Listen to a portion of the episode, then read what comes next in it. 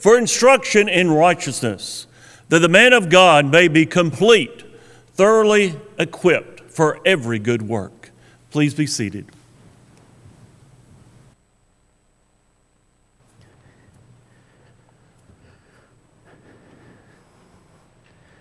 Let me encourage you to grab a Bible and turn that to John chapter number 14. We're going to spend the uh, majority of our time there in John chapter 14.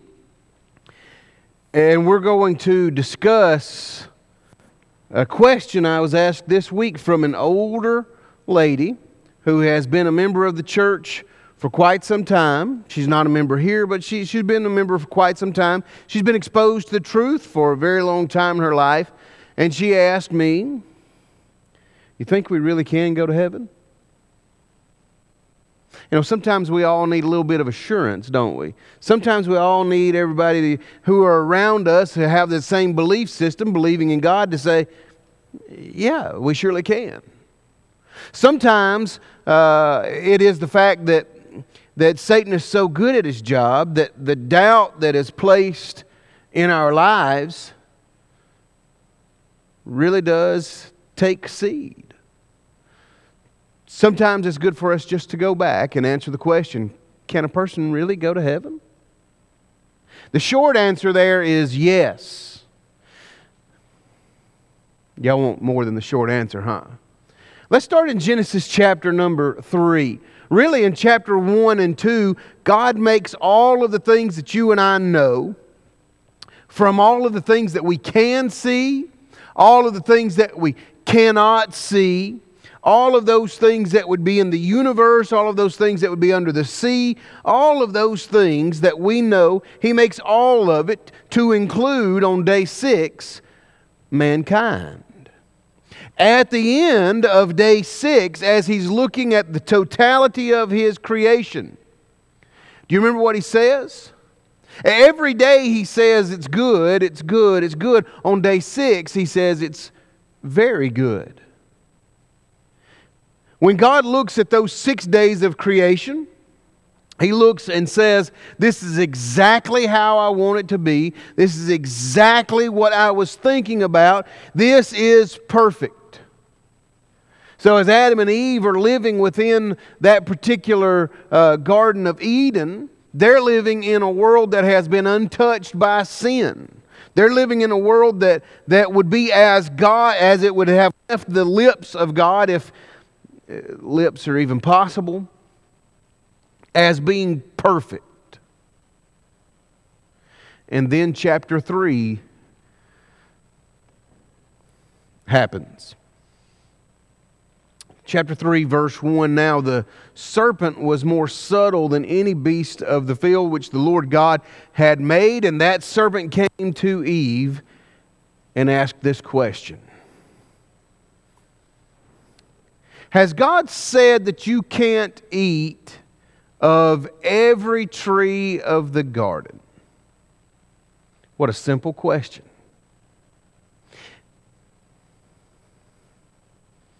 As you and I continue to study the enemy, Satan, what we're going to find out is these, these easy questions that he asks tend to hook people the most. She said, We can eat of any tree of the garden, which is true. And then she says, Except for this particular one, God says, Don't touch it lest you die. And that's true. And here, here is where it happens.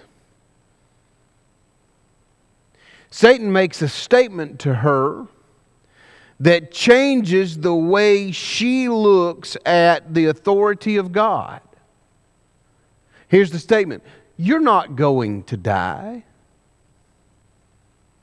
Hmm. As a matter of fact, what God knows is when you eat of that fruit, what you're going to become is like a God.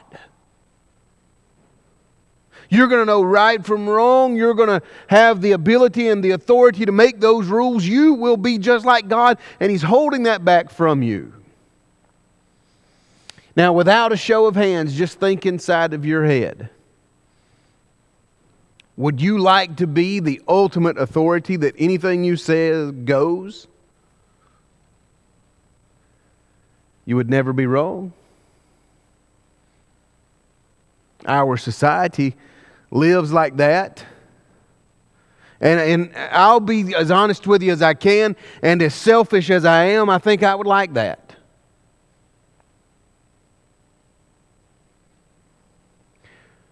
She began to look at that tree differently.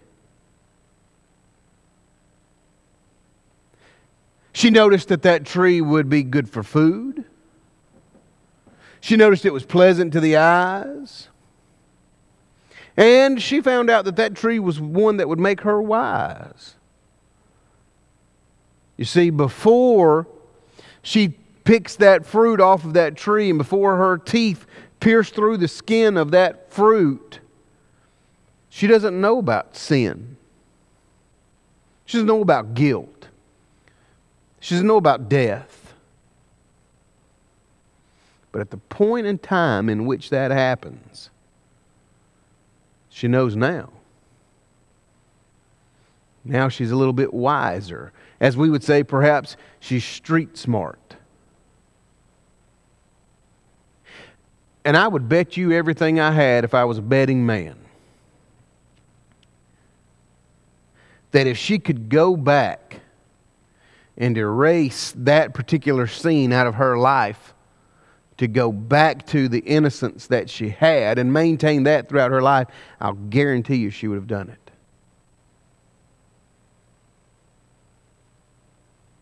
There's an interesting idea that hangs on Genesis chapter 3, and that is with our particular formalized worship service where we are right now. In 1 Timothy chapter number 2, uh, that particular chapter deals with the formalized worship service, and there's, there's a, there's a sp- specific set of jobs for males and a specific set of jobs uh, set out by God for uh, females during uh, the formalized worship service.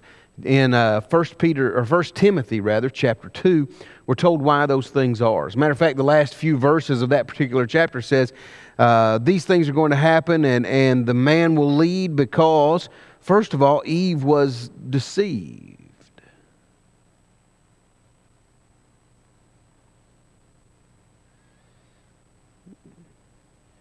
Which would let me know on the flip side of that coin, Adam was not. Hmm. One did it out of deception. One did it out of I used to say stupidness. Randy got on to me. So, foolishness. Hmm. And they were both wrong. And notice as you fast forward through that particular scene of their life, in it, is, it happens in the cool of the day that day that God is, is uh, walking through or visiting that, that uh, Garden of Eden, seemingly like He always does. He comes to Adam and asks a question to him, and realistically, he's asking a question about Adam's family, not just Adam individually. Chapter 3, verse 7 or 8 ish, somewhere around there, he asks Adam, Where art thou? Where art thou? This is God. Doesn't God know where Adam is? Is he asking, Where are you? I want to hang out like we're, like we're friends and, and uh, watch some TV or watch a game on the TV, or, or perhaps we could sit around the table and talk? That's not what he's asking him. He's not asking the God of all creation who knows all things and sees all things and is everywhere all the time, is not asking uh, uh, Adam a question of geography. He's not asking him where he is geographically, he has that information. He's asking him where is he spiritually. And realistically, God in his Bible never asks mankind a thing for information. And ask me what I think about this or, or how it would affect me. That doesn't even matter. When God asks questions, it's not for information, it's for contemplation. Adam, exactly where are you? You know, yesterday you were right here by my side. And now, now seemingly there is a great gulf between us. It would be Isaiah that would write in Isaiah chapter 59, verses 1 and 2 The Lord's hand is not slack, that cannot save. His ear is not, not deaf, that he cannot hear. But the thing that is separated between me and my God is, is sin. And it is Adam who understands that the best as he's asked, Where are you?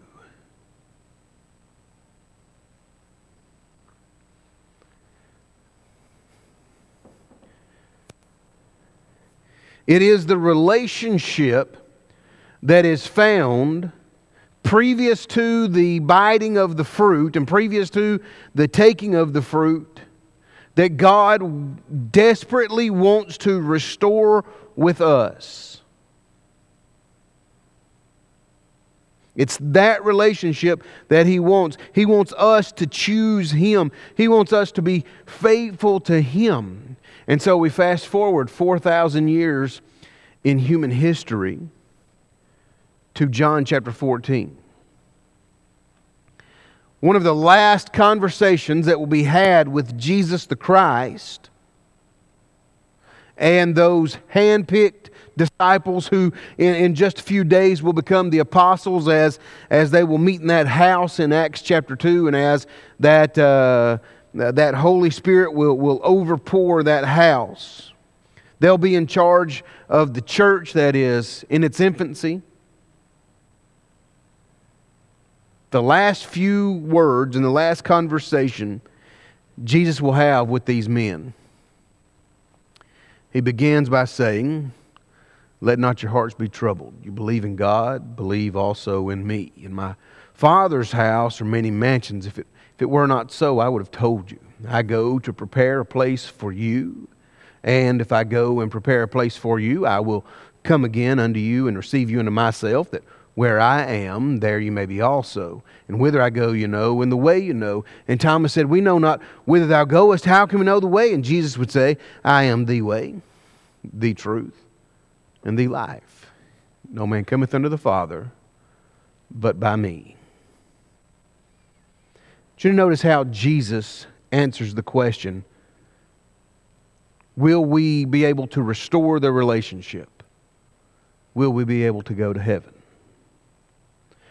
First, he starts in, in chapter, or chapter 14, verse 1, where he begins by saying, Let not your hearts be troubled.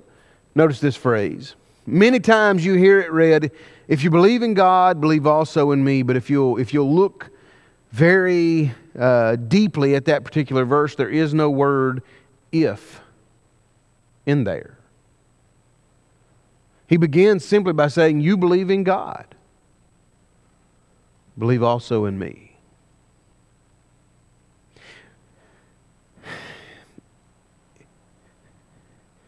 Greek syntax and English syntax couldn't be further apart if you put them on the moon and on earth. It's just the way it's just the way it is. You have to take those words and you uh, have to move them into the English where they make a little bit of sense. Sometimes the syntax is just off. This particular verse uh, could be translated and probably a little more uh, wisely translated, let not your hearts be troubled since you believe in God. Believe also in me. It's not the assumption that they, if you do, then you will. It's the, it's the assertion that since you do, you should also believe in me because I am his son, because I am God in the flesh. I am the one standing before you who can, who can heal the body and heal the soul and you've seen it. Let not your hearts be troubled. You believe in God. Believe also in me. Why? Because he's proven himself time and time and time and time and time and time and time again.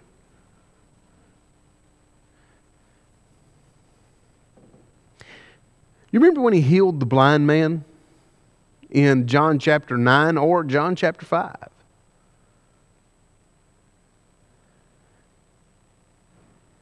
And they stand back and are amazed. They've never seen anything like that. You remember when he's on the ship in Galilee and he says to the water, Stop. And it stops. Peace, be still. And it stops. And they're amazed. They've never seen anything like that. You know, everything that he does uh, in, in the miraculous realm, they're amazed by. Remember when he's standing in front of that tomb and he says, Lazarus, come forth, and Lazarus walked out? And they're amazed. He proves himself time and time and time again as the Son of God. Ooh, we are running out of time. And they're amazed. So he says, Let not your hearts be troubled. Since you believe in God, believe also in me.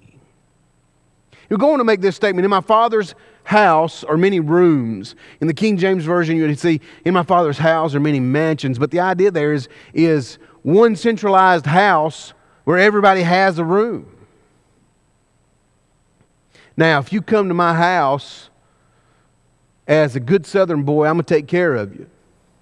Provide what you need. You right? Were y'all taught that too? Somebody shake or nod.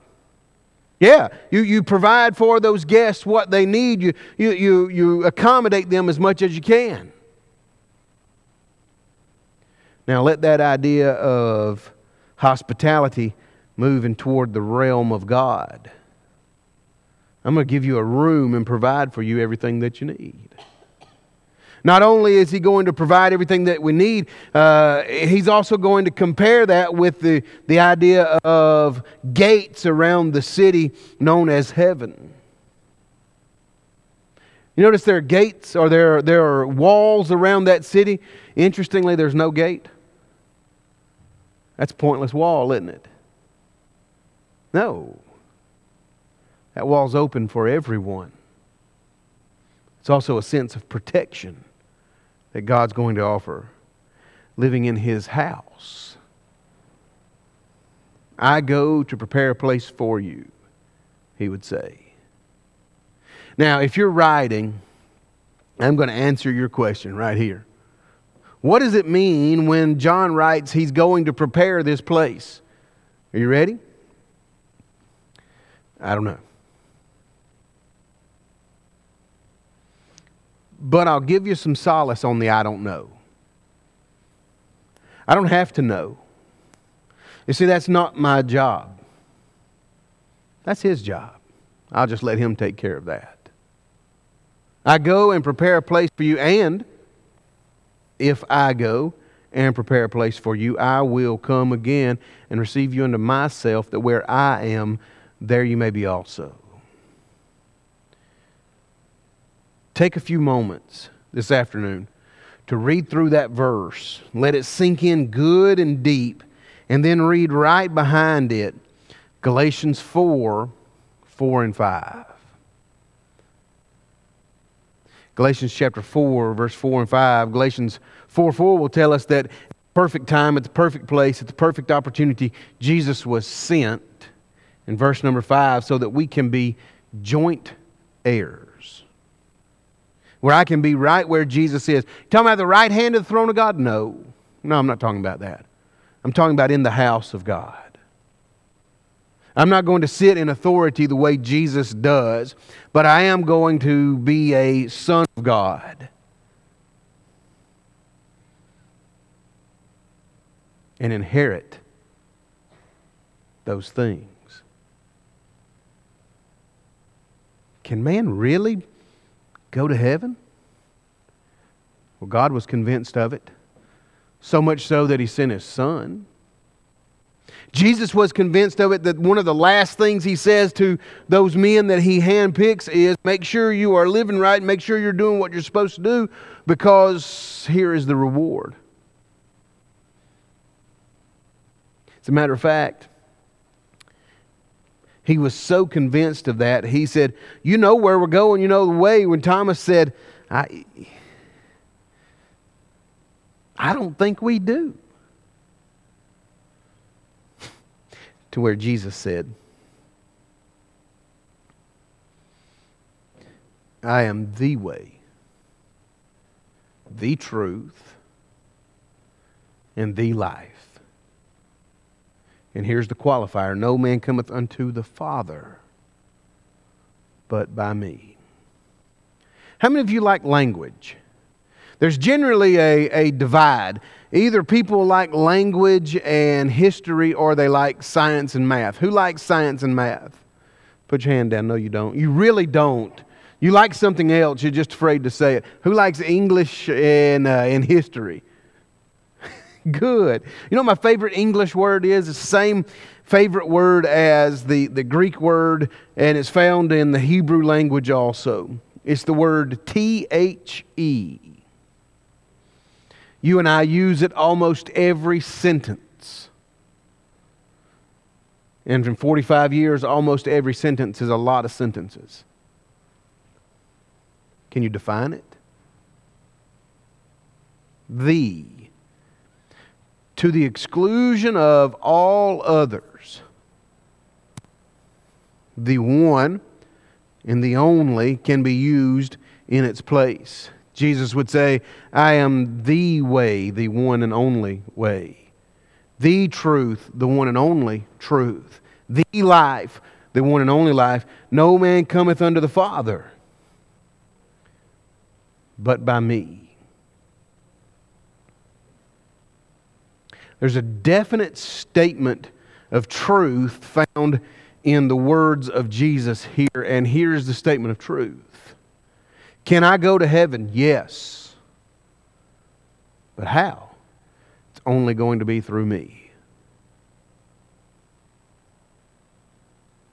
Not any other way, not any other truth. There is no other life other than that that is found within me. You want to restore the relationship that Adam and Eve had in that garden? Then do what he says hear him out and believe those things. John 8 24. Repent of your sin, Luke 13 3 and 5. Confess that Jesus is the Christ, Matthew 10 32. Be baptized in water, Acts 2 38, for the remission of your sins, being raised to walk in a newness of life, Romans 6 1 through 4. When you've done those things, live in a way that shows your example to the entirety of the world. Matthew 5 16. That's how every one of us, that's how every one of us makes it to heaven. Are you on the road, the right road, there? Are you faithfully walking down that road? If not, you need to obey God. You need to be submissive to His will and put on Christ in baptism, or you need to come back home. Make those corrections. Do those things right now while we stand and sing for your encouragement.